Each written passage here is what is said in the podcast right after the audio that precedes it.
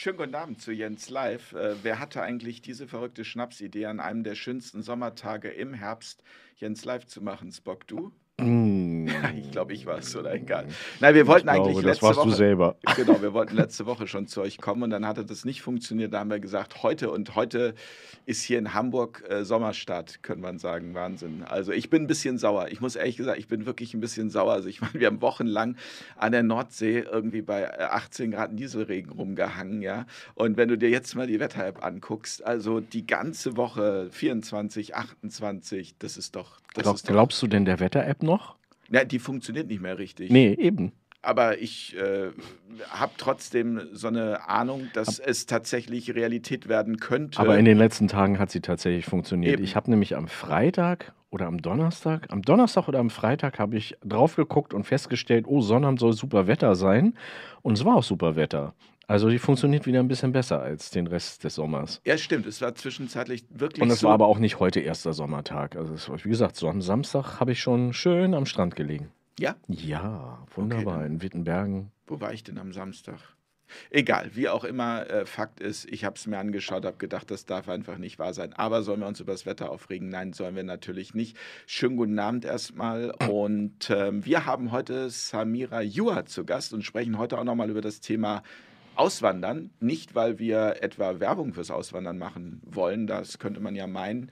Wir hatten vor ein paar Wochen Dave Brüch zu Gast hier, der hat ja auch schon mal berichtet, wie es seit drei Jahren in Tansania zugeht, sondern einfach, weil das ein Thema ist, was fasziniert, was interessiert und was vor allem auch immer mehr Menschen in Anspruch nehmen, die sagen, also ich mache mich leichter, ich ähm, entmülle mein ganzes Zeug und packe alles in einen großen Koffer und dann ja, schaue ich mir die Weltgeschichte an. Das funktioniert natürlich, wenn man alleine ist, wenn man keine Familie hat, leichter, als wenn man eben Familie hat, ist ja immer so, wobei da bist du irgendwie anderer Meinung, ne? Also ich würde das zumindest nicht so pauschal so sagen. Ich denke Naja, mal, wenn man das gut schulpflichtigen Kindern. vorbereitet, dann kann das vielleicht mit Familie, also ich meine, vielleicht genauso gut ähm, funktionieren. Also wenn alle an einem Strang ziehen, dann muss das ja, es muss ja nicht kompliziert sein. Na, ist, ja gut, das ist immer, na klar, Ja. das ist ja bei allen Dingen, was man draus macht. Oder Genau. wie man es, wie, Genau. wie man es bewertet. Richtig, also, ganz genau. Und es kann ja auch durchaus sein, was eine, ähm, kommt ja auch darauf an, was man alles in diese Bewertung mit einbezieht. Zum Beispiel irgendwo alleine dann zu sein, kann vielleicht auch viel schwieriger sein, als die ganze Familie dabei zu haben. Das stimmt, Ne? das stimmt. Ja, das, das ist richtig. Ich, also, ich glaube, dass äh, du, du kannst es, auch da sind wir wieder beim, bei meinem Lieblingsthema ausprobieren. Du kannst es nur ausprobieren und dann schauen, ist das was für dich oder ist das eben Probier dich nichts. aus und werde glücklich. So sieht's aus. Ach so. Genau. Ich sage das erstmal war der schön, Werbeblock. Genau, für Probier dich aus und werde glücklich. Ein Internetprojekt, was ich gestartet habe, werde ich auch demnächst mal drüber berichten. Läuft jetzt seit etwa einem Jahr, aber ich glaube, hier habe ich noch nicht davon erzählt, oder? Nee, noch nicht. Nee, ich glaube nicht. Machen wir aber an anderer Stelle. Heute soll es gleich um Samira gehen und auch um euch natürlich. Herzlich willkommen erstmal Margot, die schreibt Frieden sei mit euch. Äh, Larsen schreibt Hallo Freunde. MJP05, guten Abend zusammen. 1, 2, 3, bin dabei. Guten Abend, guten Abend, guten Abend. Ja, guten Abend, wo immer ihr gerade seid. Ähm, was wir auch noch vorhaben heute Abend ist, dass wir einmal in die Ernährungssendung reinschauen von vergangener Woche. Da ging es nämlich richtig heiß her. Das Ja. war da, also da, da wird ordentlich diskutiert am Tisch. Genau. Und da werden wir uns auch gleich mal einen Ausschnitt anschauen. Ähm, fand ich mega spannend, weil das ist ja ein Thema, das fasziniert mich auch seit vielen Jahren. Und ich habe äh, in der Sendung selbst wieder so viel gelernt, auch die Dinge einfach anders zu betrachten und nicht so dogmatisch zu betrachten und da, äh, ja, lockerer manchmal mit umzugehen und sich nicht so dafür zu kasteien, wenn man was gegessen hat, was vielleicht mal nicht so gut war. Wir hatten zumindest ziemlich unterschiedliche ähm, äh, Sichtweisen am Tisch. Ähm, vor allen Dingen eine war sehr unterschiedlich. Von, von äh, Uwe Knob, ne? Ja, genau. Ja. Und ähm, ich glaube, der kommt auch sehr unterschiedlich an. Ähm, also, also der, vielleicht polarisiert er sogar ein bisschen. Also zumindest äh, in der Sendung hat er polarisiert. Also auch beim Publikum. Da hat man dann tatsächlich gemerkt, ähm, also ist ja nicht so, dass den alle doof fanden oder so, sondern der hat ja genauso viel Applaus bekommen wie die anderen. Also das war dann schon Ähm, Ich musste ich auch fand's einmal da interessant, ja, ja. ich musste einmal dazwischen gehen, weil da wurde es echt persönlich. Also zwischen Frau von Aufschneider und Uwe Knob. Bist du dazwischen gegangen? Ja, dazwischen im Sinne von jetzt nicht, weil die sich äh, an, den, an die Gurgel gegangen wären, aber da wurde es dann doch mal etwas äh, unfreundlicher im Ton. Ja, naja, sowas kommt halt dann vielleicht auch mal vor. Ja, so soll Muss man irgendwie vielleicht auch mal mit leben. Ja, das ist ja auch der Grund, äh, äh, unter anderem für dieses Projekt, äh, miteinander zu diskutieren, miteinander zu sprechen. Genau. Unterschiedlichste Meinungen, Meinungsfreiheit, Meinungsvielfalt, Themenvielfalt. Das ist ja das, wofür wir angetreten sind. Und dafür mache ich gerne immer wieder Werbung, weil dafür stehen wir alle, die wir hier für Fair Talk arbeiten, dass wir sagen, das, ähm, ja, das ist unser persönliches Anliegen, auch dieses Themenspektrum, ja, von wir reden über Ernährung, wir reden über UFOs, wir reden über Deep State, wir reden über alles. Genau. Ich äh, beantworte mal kurz eine Frage, Ja. weil jetzt kommt schon die Frage, wo ist denn Samira? Wie immer bei Jens Live ähm, wird der Gast da ein bisschen später zugeschaltet, Genau. ähm, weil die müssen sich erstmal ein bisschen, vielleicht noch, müssen sich einwählen und Genau, der Zoom-Call muss Genau. noch gestartet werden. Samira kommt gleich. Ähm, ach so, hier Drip Drop 72 schreibt, ich würde halt gerne wissen, woher er seine Studien hat. Damit äh, meint er wahrscheinlich Uwe Knopp, denke ich mal. Ja? Ja. Hier, äh, hi Samira, lass mal heiraten. Gleich ein Heiratsantrag von Tobias Wiemann. Also da kann ich aber auch auf Ja, unser Produzent, Entschuldigung, das muss ich gerade sagen, unser Produzent sagt gerade, er soll sich hinten anstellen, Tobias Wiemann. Da gibt es wohl einige Kandidaten, ja. Also das mit den Studien, das kann ich ähm, aber erklären. Also Uwe Ja. Knob, der, ähm, oder ich versuche mal das zu erklären, Uwe Knob, der hat ja auch eine Kolumne, ich glaube im Fokus, ne? Mhm. Genau. Und ähm, da nimmt er sich eben zum Beispiel diese Studien immer vor ähm, und weist darauf hin, wenn da wieder irgendeine Sau durchs Dorf getrieben wird, ähm, aufgrund irgendwelcher Studien, dann guckt er sich die Studien an. Und zwar genau und beschreibt dann mal, was da wirklich drin steht, weil in der Regel ist es nämlich so, dass die Studien dann mit irgendeiner Überschrift versehen werden, um irgendwas zu transportieren.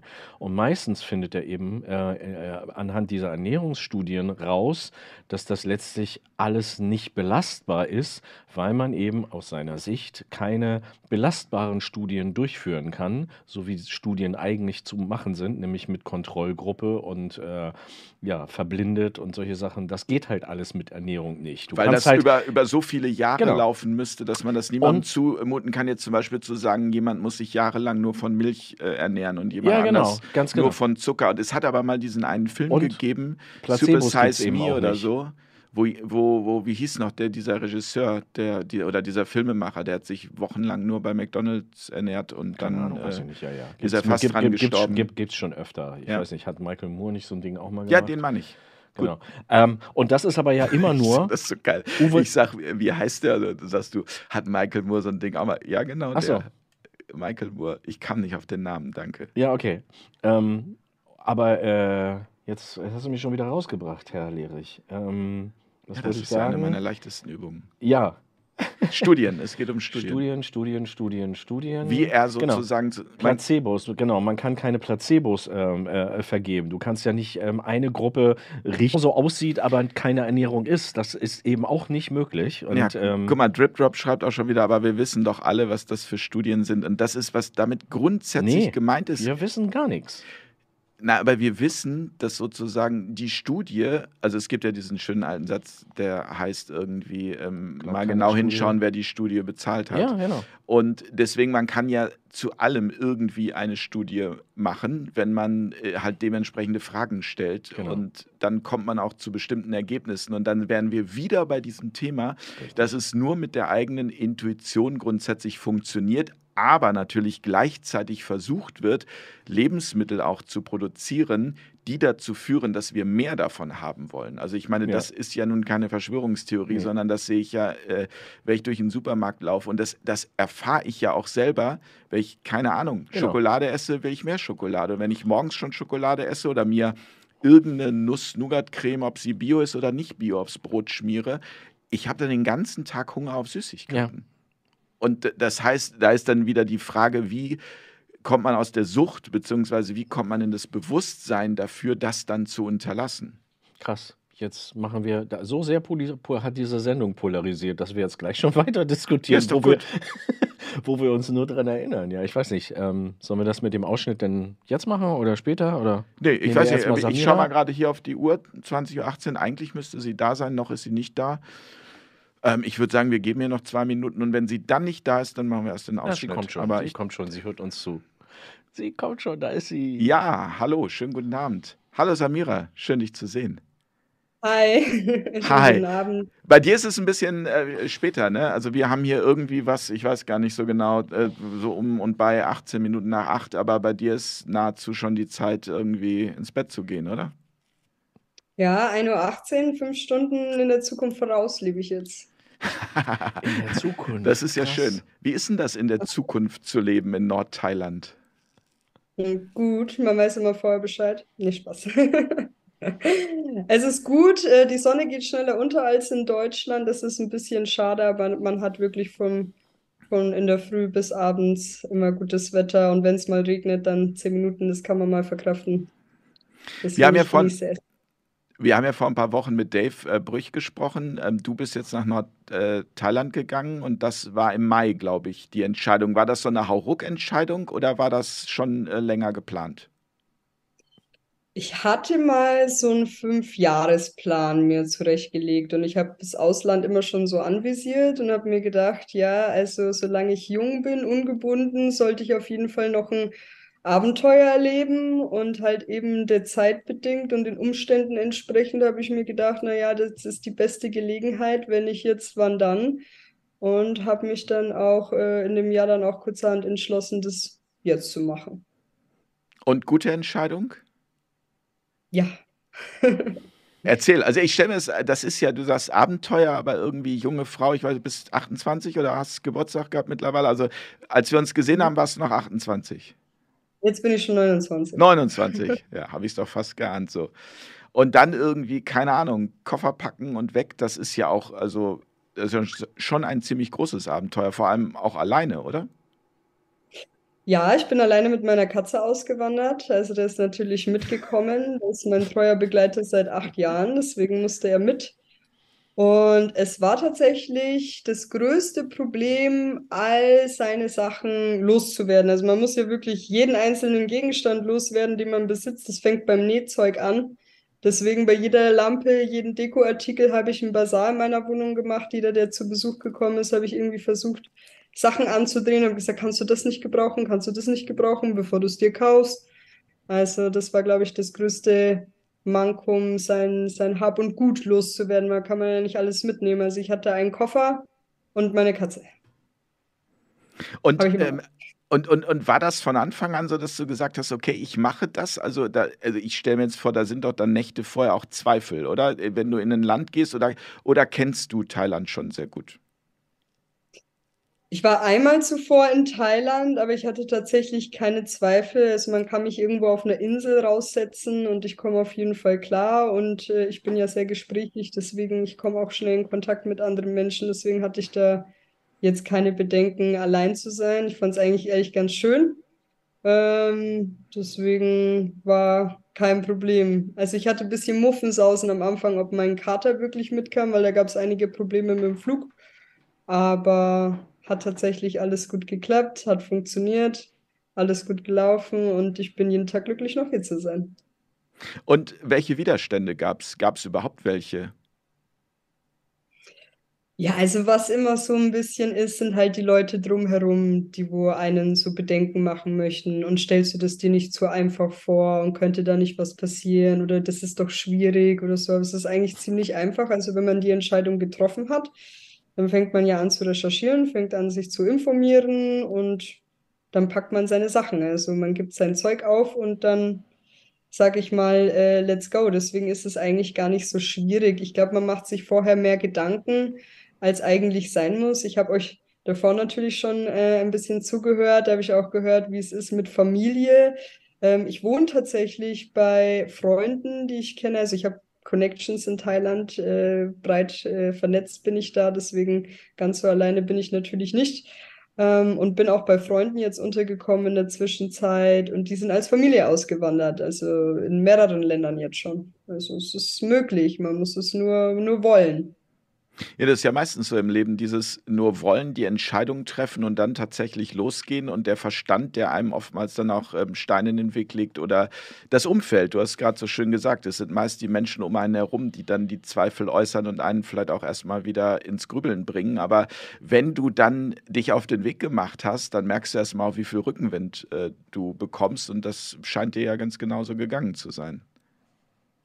Ja, also meine Familie unterstützt mich ja auch. Also ich bin ja nicht komplett alleine auf der Welt.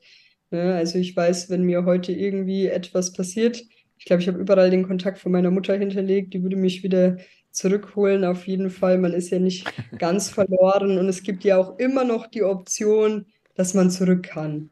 Also so ist es ja nicht. Aber erstmal ist es ein, ein Abenteuer, ein neues Kapitel im Leben, wo ich sagen werde, wenn ich irgendwann mal Kinder habe, dann kann ich dann mal erzählen, die Mama war in Thailand oder vielleicht bin ich noch in Thailand. Also ich weiß es nicht. Ich habe das Ende offen gelassen. Ich weiß nicht, was die Jahre mit sich bringen. Vielleicht lande ich irgendwann in einem ganz anderen Land. Ich meine, wenn man irgendwann mal beim Koffer und der Katze angekommen ist, dann hält einem nicht mehr viel auf, irgendwo anders auch hinzugehen. Aber gerade äh, ist Thailand einfach mein, mein Traumland. Ich sage immer, ich bin im Herzen Buddhist.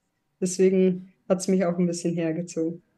Wie bist du empfangen worden? Oder wie lebt es sich da für dich in dieser anderen Kultur? Wenn du sagst, du bist im Herzen Buddhist, dann ähm, ist das sicherlich schon mal ein guter Schritt. Aber dennoch stelle ich es mir jetzt so vor, das ist ja erstmal eine komplette kognitive Dissonanz, oder?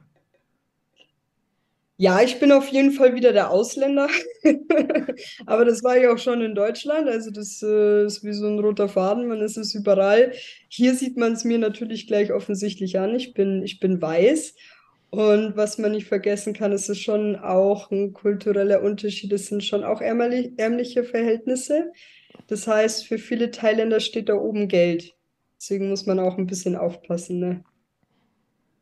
Apropos Geld, gutes Stichwort. Ähm, wie hast du das gemanagt? Also du bist ja ähm, Leichenpräparatorin gewesen, so haben dich auch die meisten dann kennengelernt in der Corona-Zeit. Du hast eine Wutrede damals gehalten, die wurde millionenfach geklickt auf YouTube. Dadurch bist du auch bekannt geworden, hast auch eine Menge Ärger ähm, bekommen. Darüber haben wir in der Sendung damals gesprochen. Von daher, das wollen wir jetzt gar nicht nochmal aufmachen, den Topf. Aber Achso, Spock. Hattest du eine Frage, nee. Spock? Okay, weil, jetzt habe ich den roten Faden verloren. Ähm, du wolltest wahrscheinlich fragen, was sie denn jetzt da macht. Genau, was du da jetzt beruflich gerade machst. Also ich habe mich im Vorfeld natürlich erstmal, äh, ich habe die Option durchgegangen, wie ich mit meinem Beruf Geld verdienen kann. Ne? Die Arbeit mhm. mit Verstorbenen, das ist ja eine Herzenssache äh, von mir und ich kann mir auch immer nach wie vor nichts Spannenderes vorstellen. Aber man kann hier tatsächlich mit dem Tod äh, nicht äh, Geld verdienen.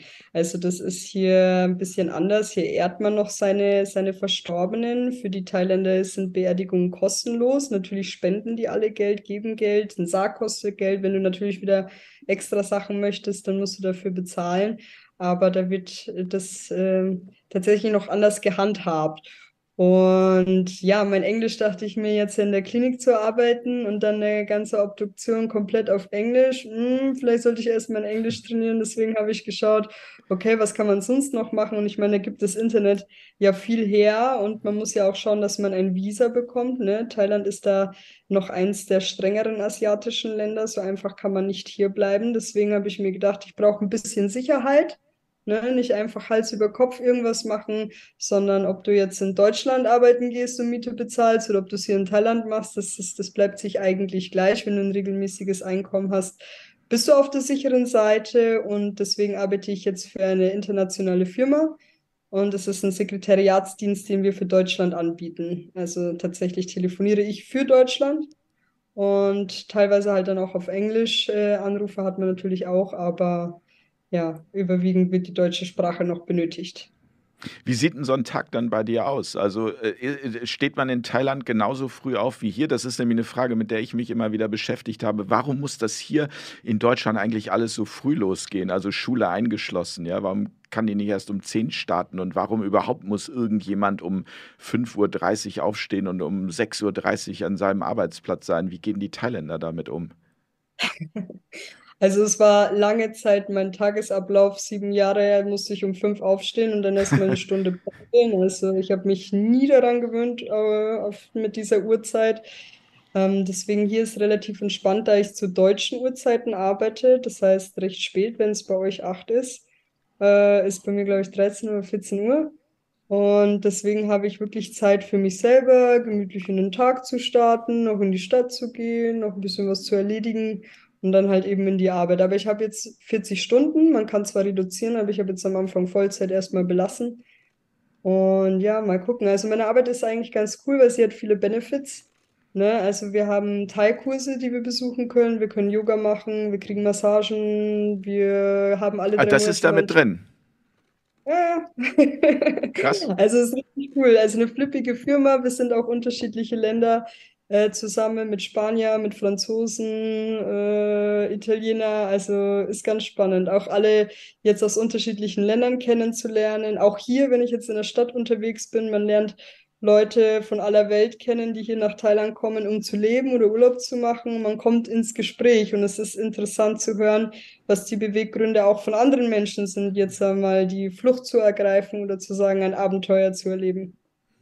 Hm. Ähm, Spock und ich haben eben gerade über das Thema Ernährung gesprochen, weil wir das auch ähm, als äh, ganze Sendung neulich hatten. Aber natürlich interessiert mich auch, ähm, was isst du da den ganzen Tag? Ist das auch eine große Umstellung gewesen?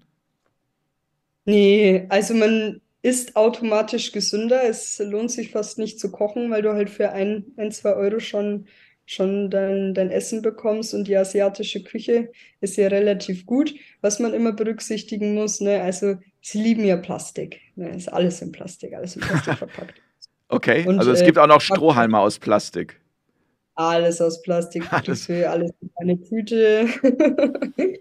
Und ähm, die haben es auch mit äh, Geschmacksverstärker, deswegen und Zucker. Zucker lieben sie. Also deswegen sage ich okay. immer, kein Geschmacksverstärker, kein Zucker und dann bist du gesund. Wie oft bist du am Strand? Ich bin im Inland tatsächlich, also ich bin noch okay. gar nicht am Strand. Ah, okay. Und ich bin ja noch auf der Haussuche. Ich bin ein bisschen wählerisch, wählerisch. Deswegen dauert es noch ein bisschen und jetzt haben sich auch meine Umstände geändert, weil eine Freundin auch mit ausgewandert ist. Die ist jetzt seit Montag da. Jetzt suchen wir zusammen. Jetzt haben sich da unsere Perspektiven ein bisschen geändert. Guck mal, hier kommen auch so viele, hier kommen auch so viele positive ähm, Statements noch. Zum Beispiel Solde schreibt, hey Samira, ich finde dich so toll, du bist ein tolles Vorbild. Schön, dass es dich gibt. Ich wünsche dir viel Erfolg auf deinen Wegen und eine herzliche Umarmung. Ähm, wir hatten auch schon jemanden hier im Chat, der wollte dich heiraten. Ich finde ihn jetzt gerade nicht. und äh, ja, also du, äh, wenn ich, wenn ich dich sehe, du hast schon damals in der Sendung, ich glaube, das war irgendwann Ende März, ähm, gestrahlt. Du strahlst auch jetzt. Und ähm, was ist du, so dein, also ich sage mal, dein Rezept, um in dieser, also um in diesem Vertrauen zu sein, dass du schon intuitiv das Richtige machst, weil das kommt mir alles sehr intuitiv vor, so von deinem Video angefangen damals bis jetzt, dass du da in Thailand hockst. Also was ist da dein also warum bist du so und warum sind viele Menschen, die würden sich da viel mehr in den Kopf machen und würden dann wahrscheinlich doch irgendwie ähm, eher auf den Verstand hören und sagen, ah, lassen wir lieber bleiben und bleiben lieber hier? Ich weiß nicht, also ich glaube, ich war schon immer so, dass ich äh, unbefangen bin, schon im, im Vorfeld. Äh, ich mache mir weniger Gedanken, was könnte sein, als wie dass ich es mir einfach ansehe. Und ja, ich, äh, ich weiß nicht, ich, ich habe mich da noch nie irgendwie von irgendjemandem ja, reinquatschen lassen. So, ich höre mir Meinungen an. Ja, ich nehme das an, auch wenn sich jemand Sorgen macht, alles gut. Aber ich, ich denke da nicht so über, über Konsequenzen vielleicht nach. Also, dass ich, ich denke nicht im Vorfeld, es könnte was Schlechtes passieren, sondern ich freue mich über die positiven Dinge und über was Neues und ein Abenteuer und dass es spannend ist, als wie das irgendwas passieren könnte. Und, aber selbst wenn irgendwas sein sollte, man kann ja jede Situation lösen. Man kann immer irgendwo jemanden anrufen oder so. Also es gibt keine großen Bedenken, die man eigentlich vorhaben soll. Ich habe gemerkt im Gespräch mit anderen, dass das sehr große Bedenken sind und eine große Furcht irgendwie davor, etwas, etwas Neues zu machen. Aber ich verstehe selber noch nicht so, worin, worin die Begründung liegt. Also wenn man etwas wirklich machen will, dann muss man einfach loslegen. Ich hatte viele Freunde, die haben gesagt, ah, du gehst nach Thailand, ich werde mitkommen, ich werde dir nachgehen und wir werden zusammen. Und so ich so, ja, also ich gehe auf jeden Fall. Ihr wisst, wo ich bin, ihr könnt gerne mitkommen, gar kein Problem. Thailand ist groß. Aber die wenigsten haben es jetzt tatsächlich gemacht. Eine Freundin ist jetzt gekommen. Hat auch ein bisschen gedauert, bis sie äh, bereit war. Aber ja, es ist halt mehr, viele reden halt einfach die ganze Zeit darüber, als statt etwas zu tun. Und es fängt ja schon an, wenn du dir einen Job suchst. Da holt man sein Handy raus, tippt ein, Jobs im Ausland. Und dann hast du eine Einstellung. Schreibst eine Bewerbung, bist du genommen oder nicht. Es gibt für alles eine Lösung. Und dann legst du los, dann planst du, okay, da ist das Datum, da ziehe ich aus, da gebe ich mein Zeug her. Und dann gehst du. Und dann bist du weg. Und dann kannst du es versuchen. Und manche haben zu mir gesagt, ja, was machst du, wenn es nicht funktioniert? Und ich denke mir, okay, was, was soll nicht funktionieren? Es ist ja schon die Zeit an sich, die ich habe im Ausland. Es ist ja schon das Erlebnis an sich. Ich weiß nicht, was, was, was es nicht zum, Fun zum Funktionieren gibt. Es gibt höchstens die Möglichkeit, dass ich mich irgendwann entscheide, okay, ich möchte wieder zurück nach Deutschland, weil da auch meine Familie ist. Mhm. Und dann wird das der Weg sein. Aber das kann ich jetzt noch nicht sagen. Und ich finde, das ist nicht, dass man dann sagt, es hat nicht geklappt, sondern man hatte ja, eine neue, ein neues Kapitel in sein, sein Lebensbuch geschrieben, das man mal erzählen kann. Samira, meinst du, diese Angstfreiheit, die hat damit zu tun äh, mit deinem vorherigen Job und mit dieser Beschäftigung, eben auch mit dem Tod? Oder äh, kommt es, äh, war das eher umgekehrt sogar, dass vielleicht äh, dieser frühere Job schon äh, aufgrund von Angstfreiheit von dir da auch so eingeschlagen wurde? Schöne Frage, Spock.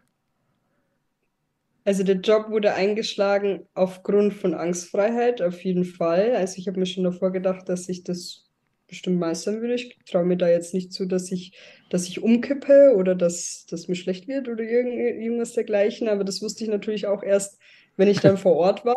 Also war erstmal ein Gedanke und eine Selbsteinschätzung, die ich hatte. Aber rückblickend betrachtet, äh, war ich da tatsächlich einfach ähm, schon immer so. Also schon von Kindheit auf. Ich denke, das ist vielleicht eine Sache von Erziehung, wie ich erzogen worden bin. Ne? Also auch dieses, dieses Einsetzen für andere. Ich sage immer, die soziale Ader habe ich von meiner Mutter.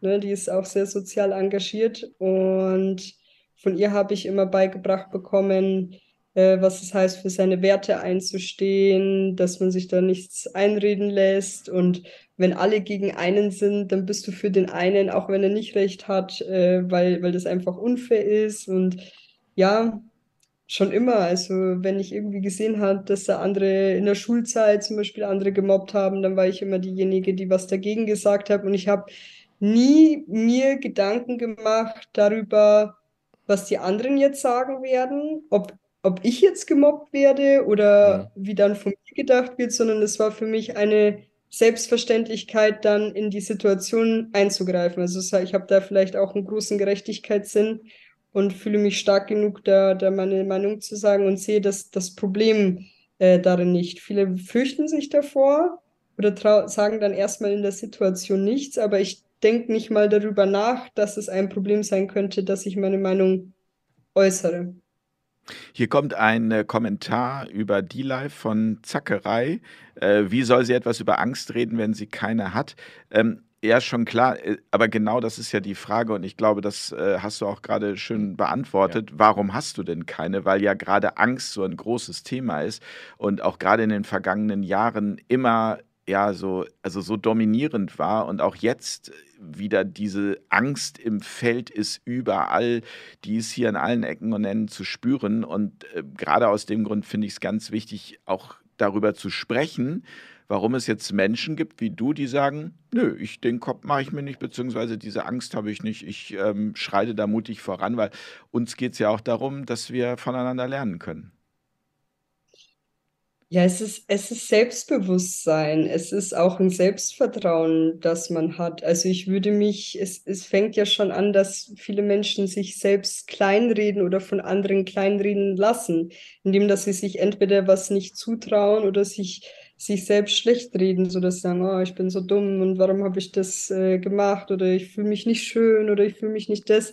Also das fängt ja schon bei der bei der Selbstliebe an und dann geht diese Selbstliebe in Selbstsicherheit über und ich glaube, man muss mit sich selber im, im, im Reinen sein und ja, es ist, es war halt wirklich schon immer so, dass ich, dass ich da ein großes, großes Selbstbewusstsein habe. Also wenn man mich da als Kind kennengelernt hat, dann hat man mich äh, schon gesehen, dass ich da stark bin. Deswegen, ich kann es gar nicht äh, so genau sagen. Es ist, äh, viele machen ja auch Kurse, um sich selber zu finden oder an sich zu arbeiten. Also man kann es auch lernen. Das ist nicht eine Eigenschaft, die wohl jetzt von klein auf in die Wiege gelegt werden muss sondern es ist auch etwas, was man sich aneignen kann. Und wenn man mal damit angefangen hat, dann glaube ich, dann fällt es schwer, einfach das wieder abzulegen, weil man merkt, okay, ähm, ich habe jetzt mich geäußert, ich habe jetzt meine Meinung gesagt, es, es, passiert ja einem, einem nichts. Also ich habe keine Angst vor, vor Ausgrenzung. So viele Menschen kommen auch nicht alleine klar und sie brauchen die soziale Gesellschaft. Deswegen klappt es ja auch immer mit Mobbing ne, ganz gut in der Gruppe, weil, weil man dann Angst hat, okay, wenn ich jetzt was sage, könnte es sein, dass ich selber von der Gruppe ausgeschlossen werde. Und da muss man wirklich dann äh, Rückgrat haben und für, für seine Werte einstehen, weil Werte hat jeder, nur manchmal traut man sich das nicht in der Menge zu äußern. Und es geht eben darum, das Leben zu leben. Und das ist auch das, was auch wiederum die wenigsten können, weil wenn du dein Leben lebst, dann ist, glaube ich, auch die Angst davor, ja, irgendwie irgendwann mal nicht mehr da zu sein, lange nicht so groß, wie wenn du dein Leben eben nicht lebst und diese Dinge immer vor dir herschiebst und einfach, ähm, ja, die Dinge, die du im Herzen spürst, nicht umsetzt. Ja, also das, das würde mich äh, traurig machen, das kann ich mir, mir nicht vorstellen. Es ist für mich etwas mit, es hat für mich was mit Selbstverwirklichung zu tun. Mhm. Ja. Jetzt kommt immer mal wieder, auch wenn wir in den Fragen so ein bisschen springen, aber ich versuche halt auch den, den Chat mit einzubauen. Ähm, hier kommen sehr sympathische und starke Frau, toughes Mädel. Ähm, Frage hier zum Beispiel mal, wie sieht es aus bei dir mit Meditation? Mache ich, sehr gerne sogar. Es hilft, es bringt einem weiter, es bringt einen runter, in meinem Fall runter auf jeden Fall. Ne? Ich bin sehr temperamentvoll. Ehrlich? Hat man nicht gesehen. ähm, ja, finde ich ein, eine sehr wichtige Praxis, äh, was ja auch jetzt immer mehr äh, Anschluss gefunden hat. Also es ist nicht mehr so in der Esoterik-Ecke, ne, Yoga, Meditation, sondern wir wissen jetzt, äh, okay, also die, die Rechnung ist nicht mehr so einfach. Ne? Früher war das ähm, gute Ernährung ähm, und Bewegung und du bist gesund und heute wissen wir, sind Körper und Geist im Einklang. Dann bist du nicht nur gesund, sondern auch glücklich. Das heißt also, dein, dein Empfinden ähm, wirkt sich auch auf deine Gesundheit aus. Deswegen, wenn du irgendwelche psychische Erkrankungen hast, wenn du depressiv bist, dann kann es natürlich auch immer sein, dass du öfter anfälliger bist für Krankheiten. Und ja, deswegen ist es wichtig, das auch nochmal auf Vordermann zu bringen. Ähm, es gibt ja auch äh, Erkrankungen, wie zum Beispiel Magen-Darm-Erkrankungen, die etwas mit Stress zu tun haben könnten. Und natürlich kannst du jedes Mal eine Tablette nehmen, Medikament nehmen oder eine Operation machen oder man packt das Problem an der Wurzel und dafür öffnen wir uns immer mehr. Also früher waren psychische Erkrankungen nicht so etabliert oder Depressionen nicht, nicht anerkannt, da hat man gesagt, ach, stell dich nicht so an, äh, komm wieder klar, jeder hat Probleme, aber jetzt wissen wir, dass, de, dass sich da viel mehr, viel mehr abspielt und viel mehr im Körper ist. Deswegen Meditation ist auf jeden Fall etwas, was ich sehr als wichtig sehe und ich versuche auch äh, jeden Morgen mit einer Meditation zu starten. ABC, ABC, ABC, ABC ähm, schreibt hier, wovon du lebst. Das hattest du ja schon beantwortet, aber ich erweitere die Frage nochmal so ein bisschen in die Richtung, wie viel brauchst du da vor Ort zum Leben im Vergleich jetzt zum Beispiel zu Deutschland? Also Miete, Essen, du hast eben schon mal gesagt, zwei Euro und dann hast du ein gutes Essen. Aber so im Gesamten kann man das irgendwie sagen, braucht man die Hälfte oder ein Zehntel oder äh, wie, wie kommst du, mit was kommst du im Monat gut klar? Ja, also man würde in Thailand schon mit 500 Euro im Monat gut klarkommen. Ist natürlich die Frage, was die Ansprüche sind oder ob man alleine ist oder jetzt eine mehrköpfige Familie. Aber besonders wenn du alleine bist, dann kommst du mit 500 Euro gut klar. Ich meine, du kannst äh, Wohnungen schon finden ab 50 Euro äh, im Monat. Das ist durchaus möglich. Du kannst schon für ja, 10.000 Baht ein Haus haben. Das sind dann umgerechnet, ich glaube, was ist denn das? 10.000 Euro sind Also, auch so die 300 Euro ungefähr, 200, 300 Euro umgerechnet. Ja, kannst ein Haus haben, leben. Ist halt die Frage, wie, wie hoch setzt du deinen Stand? Also ich habe äh, viele Leute kennengelernt, manche haben so Kurzzeitjobs, manche halten sich irgendwie so um die Runden. Du hast halt deine Flipflops, du hast deinen Roller, dann bist du unterwegs, dann hältst du mal an, hast was zum Essen, es ist überall Essen, jede Uhrzeit. Also ja, es, es geht easy. Ähm, natürlich, wenn du dann jetzt zum Beispiel 1000 Euro zum, zur Verfügung hast im Monat, dann äh, lebst du schon richtig gut. Also dann bist du schon über den, den Verhältnissen. okay, krass, das ist dann ja doch ähm, also wesentlich weniger als das, was du hier brauchst, um also allein die Miete zu bezahlen. Das, also ich, ich habe das jetzt gerade hier wieder mitbekommen, äh, Bekannter von mir, der ähm, hat hier in Hamburg gesucht und also das ist äh, 1000 Euro. Es ist, er hat gesagt, es ist wirklich schockierend, was für Löcher man für dieses Geld Ja. bekommt. Ähm, und das ist ja Also echt, dafür kriegst du in der Schanze nicht mal mehr ein WG-Zimmer. Ja, also, ja, ja, Wahnsinn. Wenn du äh, so intuitiv bist, wie du bist, da muss ich die Frage zum Schluss unseres Gesprächs nach der Zukunft gar nicht stellen, oder? Du, du hast es ja eben schon mal gesagt, du bist flexibel, wenn es dir morgen nicht mehr gefällt, dann fliegst du zu Dave nach Tansania oder nach Südfrankreich oder dahin, wo es dich hinzieht. Ja, tatsächlich, du hast mich ja beim letzten Mal gefragt, so, wo siehst du dich in fünf Jahren? Das fand ich Ja, schwierig zu beantworten. Da habe ich ja gesagt, so mein Traum ist ein Krematorium zu haben. Die finde ich immer noch eine super Idee. Einen selber tatsächlich zu gründen und ich wäre auch wieder in meinem Beruf. Aber ich kann nicht mal sagen, was in zwei Wochen ist. Also das ist so eine lange Zeit, fünf Jahre, ich weiß es nicht, ob ich wieder zurückkomme. Es ist ja auch die Frage, äh, jetzt bin ich ja Single. Äh, ich kann ja frei entscheiden, wo, wo ich hin möchte und ja, äh, irgendwann wird vielleicht mal Familienplanung äh, anstehen. Ich wünsche mir ja immer Kinder. Ähm, dann ist natürlich auch die Frage, wo man sich Gedanken machen muss, äh, welche Zukunft sollen ja die Kinder haben. Da geht es ja nicht nur mehr um mich, äh, um meine Bedürfnisse, sondern dann habe ich ein Lebewesen in die Welt gesetzt, um das ich mich sorgen muss. Natürlich ist es auch im Ausland möglich. Ich habe viele Freunde in, in Deutschland, viele ausländische Freunde, die auch irgendwann äh, gekommen sind, ne? Also deswegen mal gucken. Kann ich noch gar nicht sagen. Also Blick in die Zukunft ist auf jeden Fall spannend. Ich habe viele Projekte wieder am Starten. Ich kann irgendwie nicht so nur eine Sache machen. Also wenn, dann habe ich meine Finger überall. Bin auch hier am Überlegen, ob ich ein Unternehmen gründe. Deswegen mal gucken. Es ist, es ist alles möglich hier. Nur tatsächlich äh, für Ausländer ähm, nicht so einfach mit dem eigenen Unternehmen gründen. Da muss man schon einen Thailänder finden. Für Ausländer ist das nicht erlaubt. Und dann musst du einen Thailänder finden, dem man vertraut. Und da, da lachen dann viele. Aber ist nicht ausgeschlossen. Samira, ich danke dir ganz herzlich für das Gespräch. Neben Meditation ist ja auch ein bisschen Schlaf zumindest wichtig. Von daher äh, entlassen wir dich jetzt in die Nacht und äh, vielen Dank, dass du dir die Zeit genommen hast. Und wir hören uns sicherlich ganz bald mal wieder. Und melde dich gerne bei uns, wenn du neue Erkenntnisse hast, beziehungsweise wenn sich bei dir wieder rapide was verändert hat. ja, Und lass genau. uns gerne daran teilhaben. Ja? Gute Idee. Alles klar. Sage ich Vielen herzlichen Dank. Dank für die Einladung. Hat mich wieder gefreut mit dem schönen Gespräch. Dankeschön. Und ich wünsche auch euch dann einen schönen Abend. Ja, Dankeschön. liebe Samira, schönen Abend, gute Nacht. Tschüss. Gute Nacht. Ciao. Ja, beeindruckend. Immer wieder, finde ich. Ja, diese Angstfreiheit, das Ja, ist echt so das ein meine Thema, ich. ne? Aber Das ähm, ist der Hammer. du sagst ja immer, ähm, Angst vor dem Tod ist immer nur Angst vor ungelebtem Leben. Wenn man irgendwie so da durchgeht, dann, gibt, dann braucht man keine Angst haben, ne? Das ist genau Wenn man Punkt. einfach lebt, was man so im Kopf hat irgendwie und Genau. das dann macht. Also das ist das, was ich mir dann immer sage, wenn ich Angst habe, Moment um mich mal, zu ähm, beruhigen. kannst Ja, das nochmal langsam? Jetzt komme ich Naja. langsam durcheinander. naja, aber das ist dann halt genau dieser Aspekt zu sagen, äh, ungelebtes Leben, was lebe ich gerade nicht oder was fehlt mir oder also woher kommt diese Angst? Wobei es, wie gesagt, dann eher andere Ängste sind und nicht jetzt unbedingt die Angst vor dem Tod direkt, weil Ja. ähm, das habe ich für mich da, ich meine, da haben wir auch schon so viele Sendungen drüber gemacht und so oft drüber gesprochen.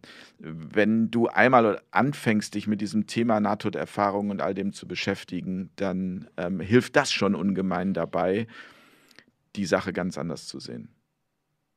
Aber es ist immer wieder erstaunlich, wenn ich mir so überlege, wo ich mit 28 war und also, ähm, also Ja. Jetzt, äh, das, ich, äh, ja.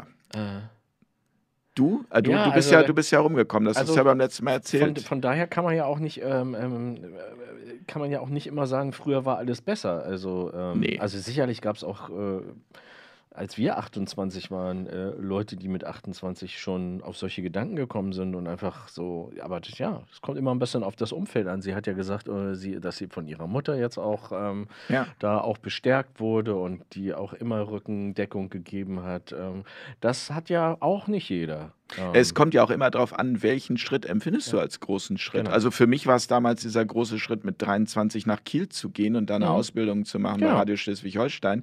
Und also für andere ist es dann äh, der von Schritt. Bad Salzuflen von- nach ja, Kiel. Das aber- ist ja für eine Weltreise. Naja, das Ja. war für mich was Genau. damals eine Weltreise. Also kann man heute jetzt drüber lächeln und sagen irgendwie, aber das war für mich damals wirklich, Genau. das war, äh, das war Das Auswandern. Ein, genau, und das ist aber natürlich das, genau, das ist Auswandern natürlich das im Mindset. Inland. Aber wenn du zum Beispiel jetzt, keine Ahnung, bei irgendwelchen Hippies auf einem Katamaran groß geworden wärst, ähm, die ständig irgendwie von hier und der Karibik und äh, Asien hin und her schippern, dann ist, dann sind die, dann, dann hast du einfach ein anderes, äh, ja, einen anderen, Ja. eine andere Grundlage und ähm, äh, empfindest auch ganz andere Strecken als weit und, ähm, und, und Kulturunterschiede als äh, dramatisch oder eben nicht. Also Ich würde ganz gerne mal den Chat mit reinholen und fragen, wie seht ihr das grundsätzlich mit dem Auswandern? Also schreibt uns gerne, ob es da Pläne gibt oder so. Den einen oder anderen kann ich dann sicherlich noch gleich ähm, kurz reinholen. Wir wollten uns jetzt ja nochmal mit dem Thema ähm, Ernährung beschäftigen, weil wir eine wirklich schöne Sendung dazu haben, die gerade aktuell läuft, bevor dann ab kommendem Donnerstag, heute ist Montag, ne? Ja. Heute Also ist Montag. am, am ja. Donnerstag äh, die Runde zum Thema ähm, digitales Geld, Anfang oder Ende eines freien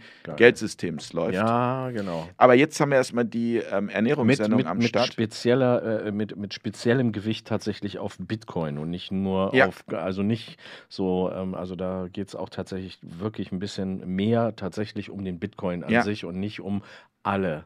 Und da haben wir, vielleicht kann ich die. Gäste schon mal kurz nennen, Professor Thorsten Polleit, äh, Sebastian Huth, Dennis Reimann und Fab äh, zu Mhm. Gast in der Runde. Und es ist auch eine sehr, sehr spannend. Aber ähm, Wenn man jetzt... sich dafür interessiert. Na klar, Genau. das ist ja immer so. ähm, aber das, ich meine, das setze ich einfach mal voraus, weil Ja. da sind wir wieder beim Thema Themenvielfalt, ja, möglichst irgendwie Ja. breit Ja, nur weil eben jemand hier gefragt hat, ähm, was ist denn jetzt der Mehrwert von davon, dass äh, da, da, was sie da redet? Ähm, und das finde ich eigentlich eine, also ich finde das eine äh, etwas seltsame Frage, weil den Mehrwert, den muss man ja für sich sehen. Ich meine, wenn man jetzt davon keinen hat, dann ist das doch vielleicht Ja. in Ordnung, aber anscheinend sind ja hier sehr viele Leute, die da einen sehr großen Mehrwert gerade draus gezogen haben.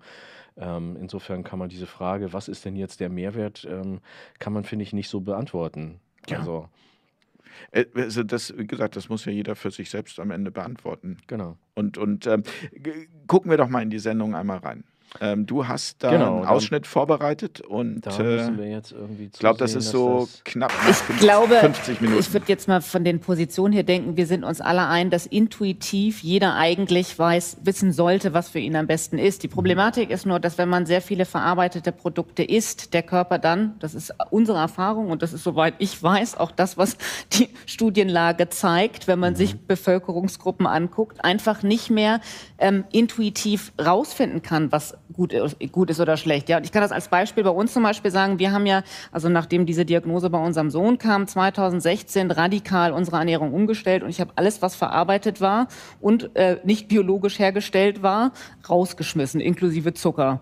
Und ähm, habe dann angefangen mit, mit Kraftbrühen und Gemüse und sowas. Und wir haben alle mindestens zwei, drei Wochen lang extrem unter Kopfschmerzen und Entzugserscheinungen gelitten. Also ein Entgiftungsprozess Ein oder wie Entgiftungsprozess. Und in der Phase hätte jeder von uns, wenn ich das zugelassen hätte, wieder zu den Nahrungsmitteln gegriffen, die wir vorher gegessen haben. Mhm. Einfach weil sie uns dann in dem Moment, das ist nämlich genau das, was ja im Prinzip einen Entzug ausmacht, dann die Schmerzen oder die Symptome des, des Unwohlseins wieder praktisch ähm, verdecken.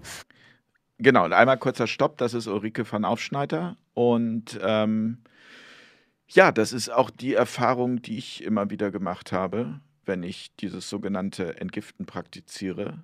Das ist halt erstmal ein zäher Prozess, aber dann geht es mir schon viel besser. Machst du das Wann, regelmäßig? wann ist dann?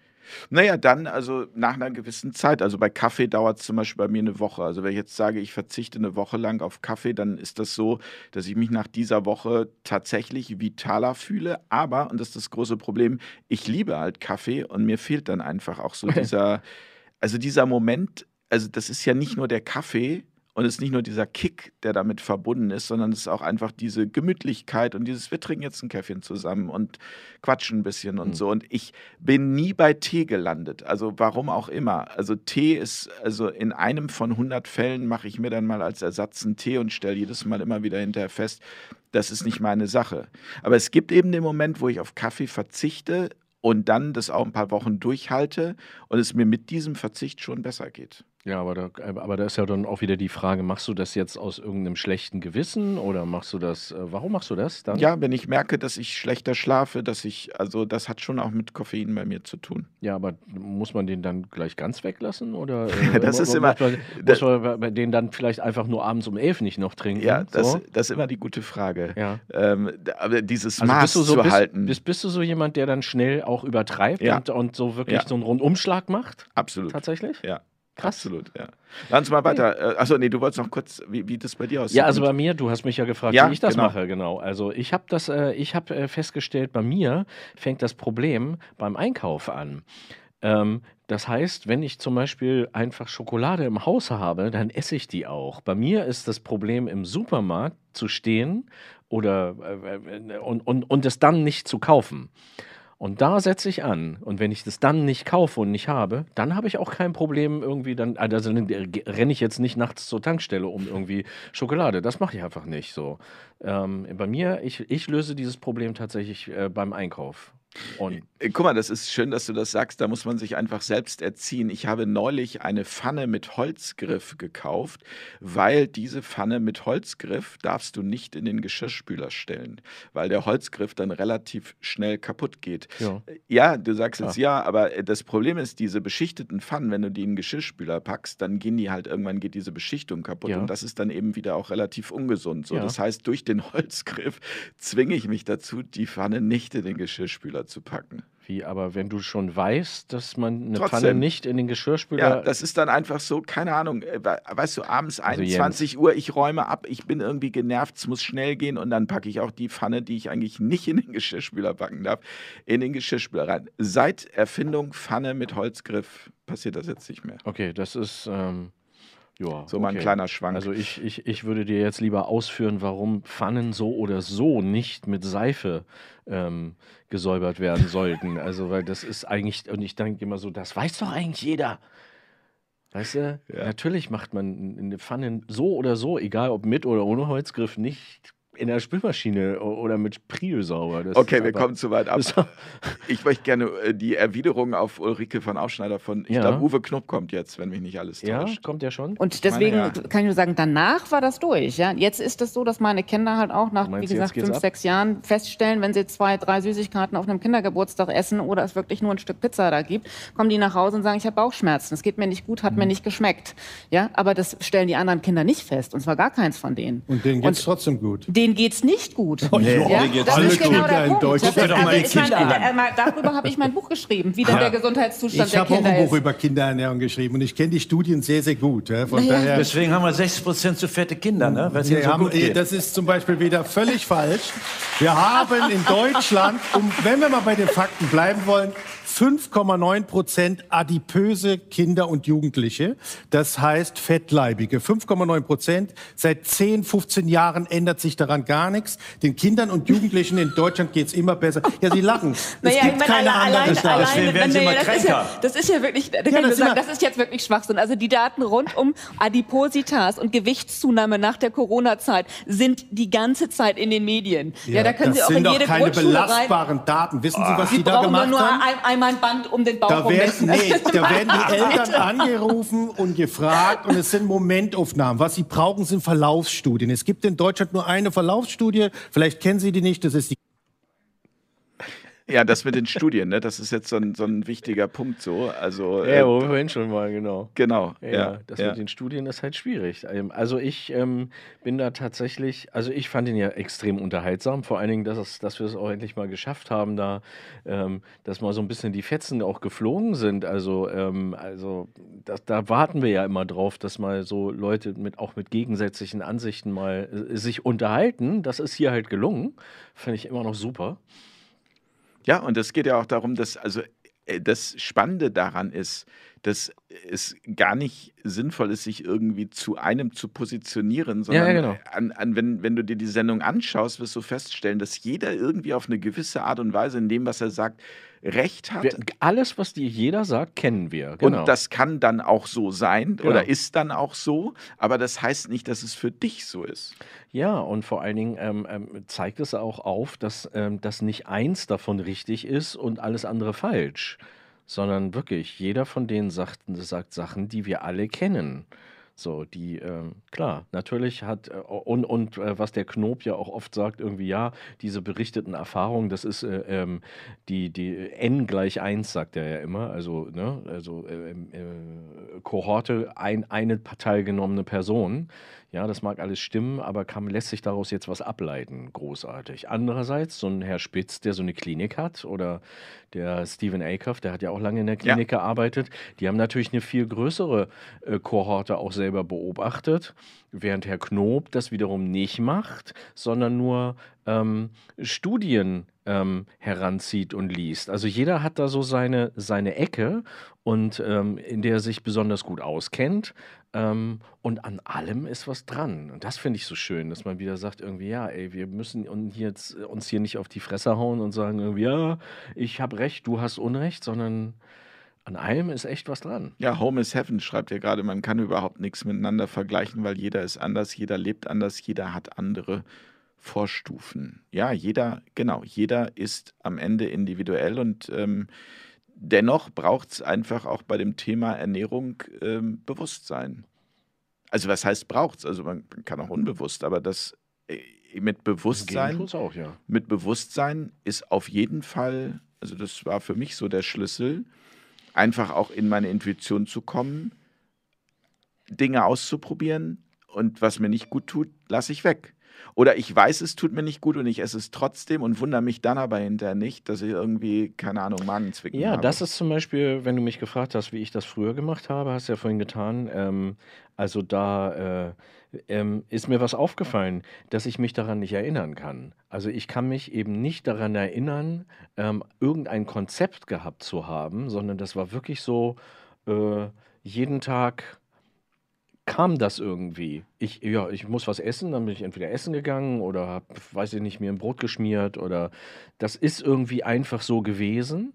Ähm, und heute, wenn du mich heute fragst, dann könnte ich dir aber genau sagen, ja, okay, ich habe ich, ich hab hier ein Konzept, das ich verfolge. Und von früher, ähm, gerade in der Zeit, als ich äh, im Studio gearbeitet habe, und das, das war immer so nebenbei, da wurde was bestellt und das, das war irgendwie immer so, wie es kam, aber nie bewusst. Also allenfalls danach, äh, habe ich jetzt Lust schon wieder auf Nudeln oder nicht? So, das waren so die Fragen. Aber nicht, ähm, also eigentlich gar nicht nach, nach, nach Ernährung an sich. Das, das, die Mhm. Frage hat sich gar nicht gestellt. Mhm. Und das finde ich interessant, wie das eigentlich sein kann, dass sich diese Frage gar nicht gestellt hat. Das wundert mich heute. Oder? Kennst Tja. du wahrscheinlich auch, ne? Was meinst du jetzt konkret? Naja, dieses, dass das irgendwie eigentlich gar kein Thema war, sondern Ja, irgendwie so. es ist zum Thema geworden. Ja. Also, also Ja, ja. früher meinst du jetzt? Ja, ja. Ist, nö, da war das kein Thema. Da wurde gegessen, was auf den Tisch kam.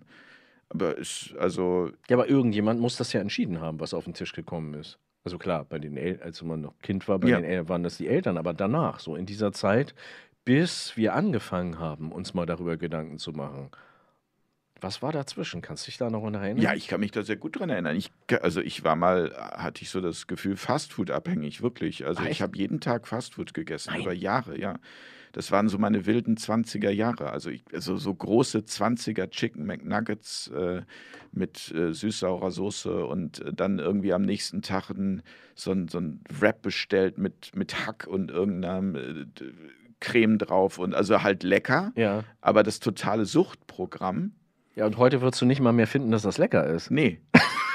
genau, Ja. genau. Äh, Das war damals Irre, für ne? mich einfach Genau. so, aber ich habe es dann ja auch irgendwann gemerkt. Also ich, war- Mhm. ich war irgendwann wirklich dann auch richtig dick. Mhm. Also richtig dick. Ah.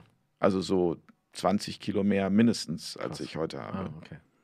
Und da war für mich dann irgendwann als, als junger Mann der Punkt, wo ich mich selber nicht mehr leiden konnte und gedacht habe, ich muss das jetzt verändern. Und dann Mhm. habe ich einmal so eine Radikaldiät gemacht über ein paar Monate, halbes Jahr, ich weiß nicht mehr, das ist zu lange her, um den genauen Zeitraum zu wissen, bis ich irgendwann das Gewicht hatte, womit ich mich wohlgefühlt habe. Und das ist das Gewicht, was bei mir seitdem tatsächlich, und das ist jetzt mindestens 25 Jahre her, ähm, also immer konstant plus minus drei ist so ein Kilo. Plus-Minus-Bereich, Ja. ne? Mhm. Ja. Und da hat sich's einge... Und, und in dem Augenblick, wo ich darüber hinausgehe, würde ich auch sofort wieder Stopp Ja, und machen. genau, und fängst an, dich unwohl zu fühlen. Das heißt, da ist so ein, so ein, so ein Körperbewusstsein auch gewachsen, ne? Mhm. Es geht mir genauso. Ich habe auch so, ein, so eine Grenze, wenn die da, wenn es darüber geht, dann merke ich das selber und fühle mich einfach, als ob ich ein Gewicht mit mir rumtrage. Aber auf jeden Fall, also wenn ihr die Sendung noch nicht ganz gesehen habt, äh, große Empfehlung. Ja. Und äh, Tolle Menschen da gewesen. zum ersten Mal das Thema Ja. Ernährung gehabt. Ja. Wirklich in drei Jahren. Ja, stimmt. Ja. Eigentlich, ja, irre. Ja. So ein wichtiges Thema. Absolut. Haben wir noch ein wichtiges Thema heute Abend? Haben wir wir haben, was, äh, wir haben, äh, ja, wir haben in ähm, Hamburg jetzt ab dem 12. September unsere nächste Fairtalk-Staffel. was ja schon nächste Woche ist, oder? Was haben wir denn heute? Vierten, ja, tatsächlich. Guck mal, also morgen in einer Woche Genau. starten wir mit drei auf Augenhöhe Sendungen ähm, und wer, wer noch keine Karte hat, schnell besorgen, bevor sie alle sind. Wir haben ja limitierte Plätze. jetzt kommen gleich die Mainzelmännchen noch um die Ecke gerannt. Ja, genau. Ja, wir müssen auch immer den Werbeblock mal Ja, eröffnen. ja, hier. natürlich, ganz klar. Ja, und ähm, da ähm, freuen wir uns, euch tatsächlich irgendwie live vor Ort zu sehen. Und ich schaue nochmal gerade in den ähm, Chat, was hier so reingekommen ist. Das Leben ist nicht nur süß und sauer allein, es darf auch ab und zu mal bitter sein. Kleines Gedicht. Ähm, so, was haben wir hier noch? Ähm, ladet mal Peter Denk ein, ein sehr positiver Mensch. Was ist mit Honig?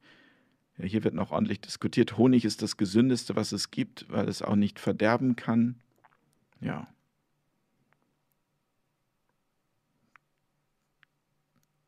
Prozent Zustimmung. Fastfood jeden Tag zu essen fällt in den Bereich Macht der Gewohnheit, aber auch die Inhaltsstoffe, Geschmacksverstärker verleiten dazu Bequemlichkeit. Ja. Da sind wir wieder bei dem, bei dem Suchtthema. Ich hatte hier eben noch irgendwo einen ähm, Post gesehen, der jetzt aber weggerutscht ist und den finde ich nicht. Deswegen bin ich hier. Achso, hier Finn schreibt, ihr wollt äh, endlich verschiedene Meinungen in den Diskurs bringen, bietet aber hauptsächlich Rechten, Neoliberalen und Esoterikern eine Bühne. Ist das Diskurs, der die ganze Gesellschaft abbildet? Ja, da sind Kommt wir doch, wieder mal, Finn. kommt doch mal über diese Einordnung weg. Irgendwann Ja. wird es doch langweilig, Ja. oder? Zumal, also äh, wir bieten allen einen Diskurs und von daher eine Diskursmöglichkeit. Und wir haben, und das sage ich nochmal deutlich an dieser Stelle, keine politische Agenda, keinen politischen Background. Wir versuchen einfach Meinungsfreiheit zu kultivieren. Das Genau. ist, wofür dieses Projekt steht. Und da könnt ihr noch so oft schreiben, irgendwie Rechte und Meinungsfreiheit. Das ist das, worum es hier geht. Und die Menschen, die zu uns kommen und die Menschen, die auch im Publikum sitzen und die Menschen, die vielleicht auch mal skeptisch sind, die merken relativ schnell, dass das nicht stimmt. Nee, und dass, man, dass wir uns auch da nicht vor einen Karren spannen lassen. Nee, Also, vor keinen Karren. So, und ähm, abgesehen davon, bei der Menge an Leuten, die wir alle eingeladen haben, muss man ja auch mal sehen, es gibt ja auch viele, die eben nicht kommen, ähm, weil das noch nicht so verbreitet ist, dass man wieder in den Diskurs geht. Ja. Und auch Wie gleich oft diese, haben wir Herrn Lauterbach eingeladen? ich weiß es nicht Also- mehr. Ich habe es aufgehört zu Also zählen. gut, oft. jetzt wollen wir auch keine Corona-Sendung mehr machen, aber ähm, das ist einfach, da können wir ja nichts für. Ja. Also und auch äh, immer dieses Esoteriker, da sage ich nur, Esoterik bedeutet nichts anderes als die Suche nach sich selbst. Und ja, dazu stehe ich. Ich Genau. finde, sich selbst zu finden und sich selbst zu entdecken und selbst zu schauen, was ist eigentlich das, wofür bin ich hier auf dieser Welt, ähm, ist also Genau, und das diese, diese, Wichtigste. diese Schubladen aufzumachen, ist so langweilig. Ja, aber und deswegen habe ich es so jetzt auch. Es ist ja okay, dass Finn das reinbringt. Deswegen, ähm, ich wollte es einfach nochmal sagen, dass wir, also dass, dass uns das auch nicht wirklich weiterbringt, Nee, weil, ich würde ihn einladen, einfach ein bisschen mehr zu gucken, weil dann wird das vielleicht einfach klarer. Also, ja, auch, auch wenn wir Menschen wie, also ich will jetzt gar nicht anfangen. Also ich meine, wie viele Sendungen haben wir bisher produziert seit 2020? Ich habe aufgehört zu zählen. 200 insgesamt mit allem drum und dran. das müssen wir in die Regie fragen. nicht, Liefern wir, liefern wir beim nächsten Mal nach. Genau, Wir sind doch hier nicht bei der Bundespressekonferenz. Genau, liefern wir nach. genau. Und dann liefern sie es nie nach. Gut. Haben wir noch was? Nö, ich glaube. Ah, hier, guck mal, Hans schreibt natürlich, at Jens vor 20 Minuten stellst du die Frage zur Auswanderung und gehst. Es stimmt, Hans, Was? Entschuldigung. Ich bin aufs Auswandern gar nicht mehr eingegangen hier, wie wie ihr zum Auswandern steht. Das liegt daran, dass ich tatsächlich, das habe ich schon beim letzten Mal gesagt, meine, meine Brille hier mitbringen muss. So, siehst du irgendwas zum Thema Auswandern? Warte mal. Ich versuche nochmal hier zurück zu scrollen. Was habt ihr denn zum Auswandern geschrieben? Das werde ich mir jetzt nach der Sendung noch durchlesen, dann ist es leider zu spät. So. Hast du irgendwas, Spock? Ja, stimmt, haben wir. Ähm, also ich habe vor allem viel Lob gesehen ähm, äh, für Samira, Ja, also für auch. ihre äh, Courage und ähm, im Prinzip keine So, große. Hier schreibt jemand. Auswandern wird immer eine Frage seiner selbst aufzubringenden Kapitalvermögen sein. Oder man ist jung und hat es wirklich in gefragten Berufen weit gebracht. Ah, Ich bin nicht sicher, ob das ausreicht, das sozusagen. Ja, darf man ja so sagen. Also, Ja, ist halt genau also Samira scheint mir jetzt kein großes Kapitalvermögen mit sich rumzuschleppen. genau. Ähm, gut, sie ist jung, ähm, aber ich meine, das ist ja dann auch trotzdem keine Einschränkung. Ja, es gibt äh, bestimmt äh, Voraussetzungen, die man haben muss, um auszuwandern und dann auch äh, erfolgreich zu sein. Also da muss man auf jeden Fall eine gehörige Portion ähm, Selbstermächtigung mitbringen. Hier kommt von Home is Heaven noch Auswandern, ja, aber mit Familie. Und ich hatte auch irgendwo einen gesehen, wo jemand geschrieben hat, die Schwester ist nach Mallorca ausgewandert, aber ich, das sind so viele ähm, Kommentare, ich finde den gerade nicht.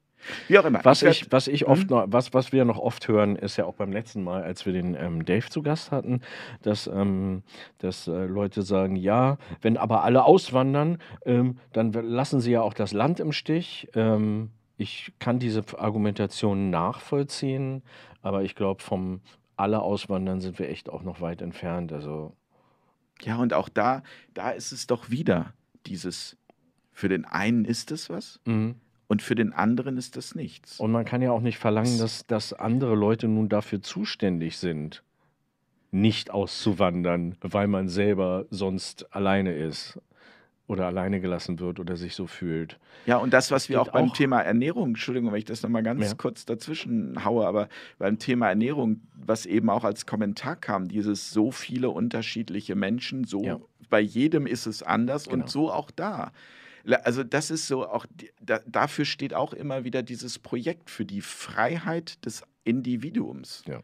für die Freiheit des Einzelnen, das zu tun, was, was sich richtig anfühlt und daraus Erfahrungen zu ziehen und dann zu entscheiden und zu sagen, okay, mache ich weiter oder ich verändere was.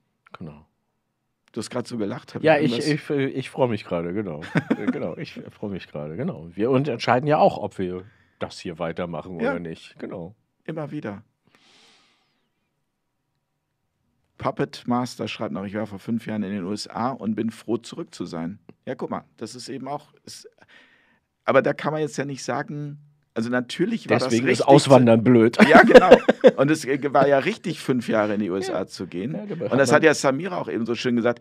Es geht doch immer wieder darum, Erfahrungen zu Ja, sammeln. letztlich geht es wie immer um diesen, um, um den Moment. So, ja, was weiß man jetzt, was in fünf Jahren ist? Muss man das jetzt auch dafür? Ich meine, klar, kann man ja machen. Es gibt ja auch Leute, die haben vielleicht einen Fünfjahresplan und sagen, in fünf Jahren will ich Bundeskanzler sein und schaffen das vielleicht auch. Kann man ja auch machen. Ja. Aber was davon ist jetzt richtig und falsch? Nochmal, das, was sich richtig anfühlt, ist richtig. Was sich anfühlt. Genau. Ich finde, das äh, können wir als Schlusswort stehen lassen. Ach so, du entscheidest jetzt schon deine eigenen Schlussworte. Nicht? Hast du ein ja, ja, ja, ich gehe da auf jeden Fall mit. Sehr schön. Schön, dass ihr dabei wart. Ähm, schönen Abend wünschen wir euch. Und äh, ja, wir sehen uns vielleicht in Hamburg, 12. bis 14.09. Und sonst kommenden Donnerstag ähm, mit der, wie du es jetzt sagen würdest, Bitcoin-Sendung. Ich würde es so sagen, ja. Und, Aber sie heißt natürlich anders. und auch ganz schnell wieder hier bei Jens Live an dieser Stelle. Also, schönen Abend. Ich hätte beinahe gute Nacht gesagt, aber heute war es gar nicht so spät, Nee. weil wir wollten nicht, dass Samira erst um drei ins Bett kommt. ja, in diesem Sinne, gute Nacht. Liebe Grüße aus Hamburg. Bis Tschüss. bald.